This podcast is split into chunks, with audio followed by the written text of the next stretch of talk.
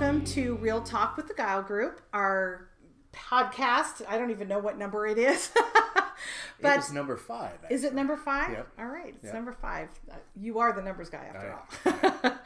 um, today, I wanted to just take a few minutes and talk about sellers and Oh. kind of um, a couple of things that I would suggest to our sellers and a little bit about how we work with sellers. So when I sit down with a seller, Tom and I typically will go together to the listing appointment, or if one of our um, agents has a referral for a listing, I would go with that agent and sit down with the seller. But we can also do that virtually. So I can do in person or I can do it virtually. And that was something that I recently wrapped my head around. We do a lot of our buyer, if not all of our yeah, buyer we almost probably almost all of anymore virtual. are virtual. Yep. When we originally talked to the buyer and we walk through the process, Mm-hmm. and um, going to our coaching um, retreat, I had that epiphany. Um, a coach had mentioned that she did all of her listings virtually, and I was like, okay, but I know. how, I'm like, how, how does, how does do that work? I, so I, I just wanted to ask a couple of logistic Yeah. questions because I could imagine how that would work um, and do it on a Zoom call. So one of the things um, that we talk about when we're first meeting with the seller is how to prep the house, Yeah. how to make it look its best, and what to focus on. Not so much remodeling or new carpet or or make this pretty. That's certainly something that we discuss and we talk about. But one of the things um, that I think is most important is repairs. I think being proactive, whether sorry, not whether, rather than reactive, serves the seller better. Even in a crazy busy market like we're seeing right now, I think that a seller, when I sit down with them, I suggest that we do a pre list inspection. A home inspection before we list. The reason I do that is because, and we have buyers who are coming in saying, you know, we're not going to ask for repairs or we're only going to ask for repairs under a certain dollar amount um, things like that, as we know.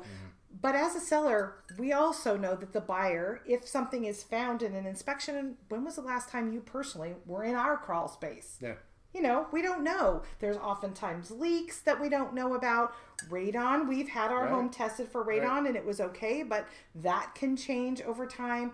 So uh, the bottom line to that is to me a seller never really we don't really always know what's happening with our house so a pre-list inspection will give us that information and put the seller in the best position to go okay this is something that obviously we should probably address a big bones item Yeah, he can see exactly. not necessarily dollar big Yeah. but just an item that yeah we're going to get that cleared up because first of all we want our house to to look good and and have a clean inspection and to say we're going to fix this this and this and there's always little things that a buyer's just going to have to take on mm-hmm. and so that's where i think that that's some money well spent for $500 to be able to get your house inspected have a list of the things that you might want to address as a seller pre-list we do have to disclose it Okay, I was going to ask this. I mean, you talk to people all the time about it, and some some people will say, "Yeah, yeah, it's a great idea. I want to do it," and some don't. You know, so what are their and you Mm-hmm. Yeah. have some concerns. I mean, what, yeah what some sellers some sellers are like well don't i have to tell them yes we have to tell them and frankly if i know of a material defect on the house i have to disclose it. Yeah. there's no reason to not disclose it in my opinion. An inspection's going to happen an inspector's going to find it. Inspectors will find trip hazards one of my favorites. Strap the water heater, um, a double tap in an electrical panel, which needs to be addressed, but it doesn't necessarily, you know, a, a buyer could take that on. That's not a huge, huge expense. It's an easy thing to have that electrician come in and do that. Um, so there's there's little things, and we walk through with the seller and say, what do you want to address? And I'm going to counsel. It's bones things, electrical. If you have a plumbing leak, you want to address that for yourself because it's your home still and for a future buyer. It just, to me, makes sense. Yeah. If you don't want to disclose it, it's going to be found out anyway. Exactly. It's, it's not like you're going to be able to keep keep a secret. It's just the inspector's going to find it. And if the buyer comes in and there is a and they do their home inspection, we don't do a pre-list home inspection. And now that home inspection, if that buyer decides to walk away or that sale fails mm. or we won't do a repair and the buyer walks, we that now becomes a part of your disclosure. So any inspection that happens is going to have to be disclosed. right. So why not get in front of it? Yep. I, I like to be proactive rather than reactive. We can do it either way. It is totally the seller's choice. It's just a suggestion that I make when we're working with sellers. So I'm intrigued. I'm actually I'm going to go back a little bit. So you're talking about these virtual listing appointments. Yeah. How does that work? Well, on a, I, I mean, I, I, I'm having a hard time wrapping my head around. I it. know. You, you, you were. I did too. Yeah, and I, I know. and We haven't even really discussed it that much. So I'm, No. I'm curious about. because Yeah. So when we sit down when we do a buyer presentation we have a, a slide presentation that we go through Yeah. and we walk through all the points well same thing happens when i do a listing presentation so that piece of it was really easy for me to virtu- Sure. to see that going virtual Yeah. not a problem we walk through what we do to market and what we do to prepare and um, you know pictures and flyers and you know all staging you know all of the things. That's easy i can do that. But my thing was how am i going to know the condition the improvements? And so um, that can be walked through virtually. They could the seller could do that on the phone. And if they're more comfortable i mean we are in a different world as far as people coming into homes and we have ways to make sure that the covid you know rules are followed and things like that. So and honestly a little bit of the covid piece and doing things online is that now the the seller doesn't have to worry that you know half an hour before they got to get home or rush home.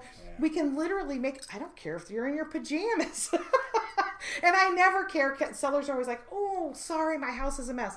I don't care. I'm not buying the house i'm looking past the dishes in the sink that we all have that i have right this minute in my mm-hmm. kitchen. I, that's not a problem. So they can walk me through on the zoom itself. They can also send me pictures. I can ask to see specific things. I can get a list of improvements which i do anyway when i meet them in person. Mm-hmm. I make notes of all of those things and i'll still make notes of those things virtually. Yeah, yeah, that makes sense. am i missing anything? No, I mean I don't think it makes sense. Yeah, as long as they're walking you through the house, you're doing a Zoom or something, Yeah. you can see the stuff. Because that's the big piece when we're there. It's like we walk through the house, we look at, Yeah. you know, we, yeah. yeah, you know, checking things out. Yeah. I just I thought it was brilliant, and I thought, well, it's an option. I mean, I, I'll do in person or I can do virtual. Either Mm-hmm. way, it, we can absolutely make it work. And for time, you know, purposes, I think it's great to be able to do it virtually. Yeah, that makes a lot. Well, yeah, because we've done that so much, like you said before, with the buyers, and that's Yeah. just almost all virtual. Yes, Anyway. Uh, our initial our initial consultation with the buyers, Yeah. yeah, is pretty much all virtual. It just works great. Yeah.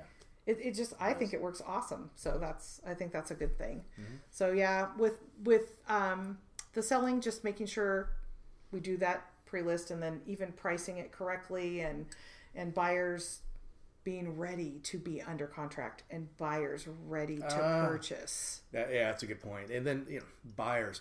Buyers have been, I gosh, the last, what, 12, 18 months, buyers have been kind of taking a beating. It's been tough.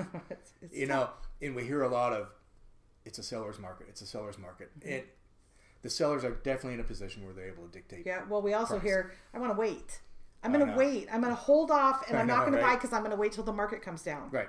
Hmm. I'm trying to remember if it's come down. I don't think it has. No, I don't think it So. I mean, and I don't so think it's predicted to. No, right and it's now. not. So actually, uh, part of it's kind of mindset too on a buyer's market versus seller's market. Yes, the sellers have been able to uh, holding a, a pretty strong position, but the buyers too. Um, you know, if they look at kind of this thing of waiting, buying two years ago. You know, we had a lot of buyers on the fence two years ago. Oh, I'm going to Mm-hmm. wait. I'm going to wait. When you bought two years ago, you just made 15, 18 percent on your money you In know, two in two years, years. if You know, so the win really is to the buyer in buying now, Yeah. in locking in that This is today's price and today's interest rates.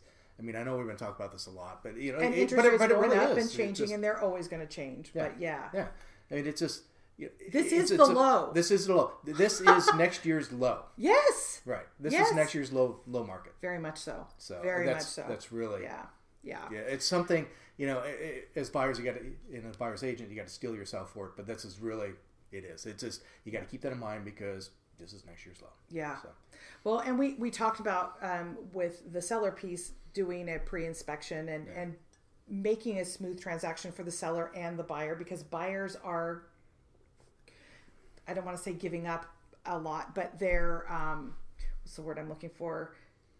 Allowing for lots of things to be happening, no repairs and um, appraisal guarantees and you know things like that. And I think that in doing the pre-inspection, we also have to be advising our buyers. Like I had a um, buyer consultation the other day, and they are a uh, young couple, first time home buyers, and so their price point is a first time home buyer price point, and they're looking at um, condos and townhomes, and so we had um, the conversation about HOAs and how important the HOA is. They they wanted to stay in a certain dollar amount with Yeah. the HOA, and you are always have a good line with the. Um, to me, a good explanation about the HOA because people are like, "Oh my gosh, the HOAs are astronomical," which yes, they can be, but if they're too low, that can be a concern There too. is. There, there's a reason for an HOA. An HOA. There is a reason. Mm-hmm. There is. An HOA serves a purpose, and the HOA is actually going to also offset some of the expenses that a, that as an owner you would you would you would do. Yes, you know because a lot of they times, and cover- it's, and it's going to depend on the HOA, and every HOA is different. And That's what I tell all my buyers, and I know you do the same thing. Yep. Every HOA is different. We need to do our due diligence on what is covered and what is not. Yep. But you know. You may not have to worry about painting the exterior of the house or putting new siding on or, Or a putting on a roof. roof because that's covered by the HOA. Some cases, it's not covered by the HOA. So Right. it's super important to understand what's covered by the HOA and what's not. Sometimes uh, what looks like a deal and you got that $50 or $100 a month HOA, it's not really a deal because they're not really covering much. So you Right. need to, we, you know, if it's an attached or a townhouse Yeah. property, they may not cover, Right. like you said, So the, we'll the dig bigger items. that yes. and understand that's a super important part of the transaction is understanding that, understanding things like reserve study. That's one of the, Yep. the biggest things that I, that I you know, we it- it's ultimately the buyer's responsibility to look at, but those are one of the really important things to understand is how well funded is the HOA and have they looked at and have they planned to make maintenance on the facility in the future? Well, that's what a reserve study is for. So when the buyer, um, I explained to my buyers the other day when we write a, tra- uh, not a transaction, when we write a sales agreement, we will ask for all of those HOA documents, and in there would be a reserve study. And the reserve study is basically a report that takes the repairs that are upcoming, the more um, higher end repairs, pavements, driveways, roofs, siding, if the HOA covers those, and goes windows, decks, I mean, go Yeah. on and on. It basically goes out. I think they go out five years first, or is it? Do they go imminent one year? I can't remember. how, I mean, I've seen lots of. I have two, and I can't remember the first time, but it's, I mean, It just I've basically takes it out three, five, ten years of what those big expenses I've seen them are. go out twenty years. plus. Yes. And what those big expenses are, and then analyze it reports what they have in their um, bank account, what they have in there for reserves, and that is helpful in understanding in three years we have to do a major repair. Do we have enough finances, or could there potentially be an assessment given to the um, the uh, homeowners within the condo? Each person who owns a condo Right. would have an assessment done against Yeah, that's. them. I was just going to say something about that because that might be one of these. Oh, great! It's got a low HOA. I'm only paying 150 dollars a month. Well, great. Now you just got slapped with a fifteen thousand dollar assessment. Assessment, yeah. You know, you would have been better off in an HOA that was properly planned for these repairs, Yep. and you paid 300 dollars a month instead of getting hit with this big you know, thing you Yes. got to pay for. and we're help we're here to help guide you we're here to make sure that you get those documents but the most important thing for a buyer is that it is buyer's responsibility to do due diligence to read through those documents and then we also there's three different ways that a buyer can make sure that they're um, get some assistance because they certainly don't do this every day but we're not lawyers and we're not hoa specialists but we will get those documents for you we will say hey you might want to make sure you pay attention to this you know get this to the lawyer. So you could we can refer you to a real estate attorney. There is a website called CETA, which you can purchase a report. Um, and they will assess, do a, a full assessment of the HOA documents that you have. And then, lastly, if your employer, and I never get the name of this right, um, but it's like you have legal Prepaid legal. Pre- Thank you. Yep. Prepaid legal through your employer. Your prepaid legal will also review those documents for you as well, and that you've already paid for, so that wouldn't cost you anything.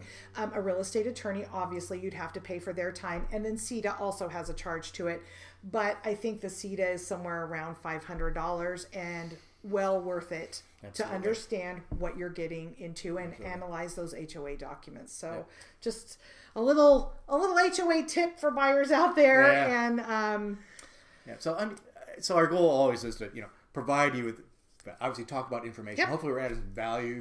Yes. Um, you're learning some things, but you know we'd also like to hear. Is there anything you want to hear about? Is there you know Absolutely. let us know, DM us, uh, reach out. But- call, text, Yep. email, DM us, comment, however um, you can get us that information on what you want to hear. We would love to be able to talk about that and address any questions that you have. So, as usual, thanks for joining us, and we'll see you next time. Thanks for watching our podcast today, and make sure to subscribe to our YouTube channel and follow us on our social media. Have questions about the real estate market? Send us an email at askgilegroup at gilegroup.com or give us a call or shoot us a text.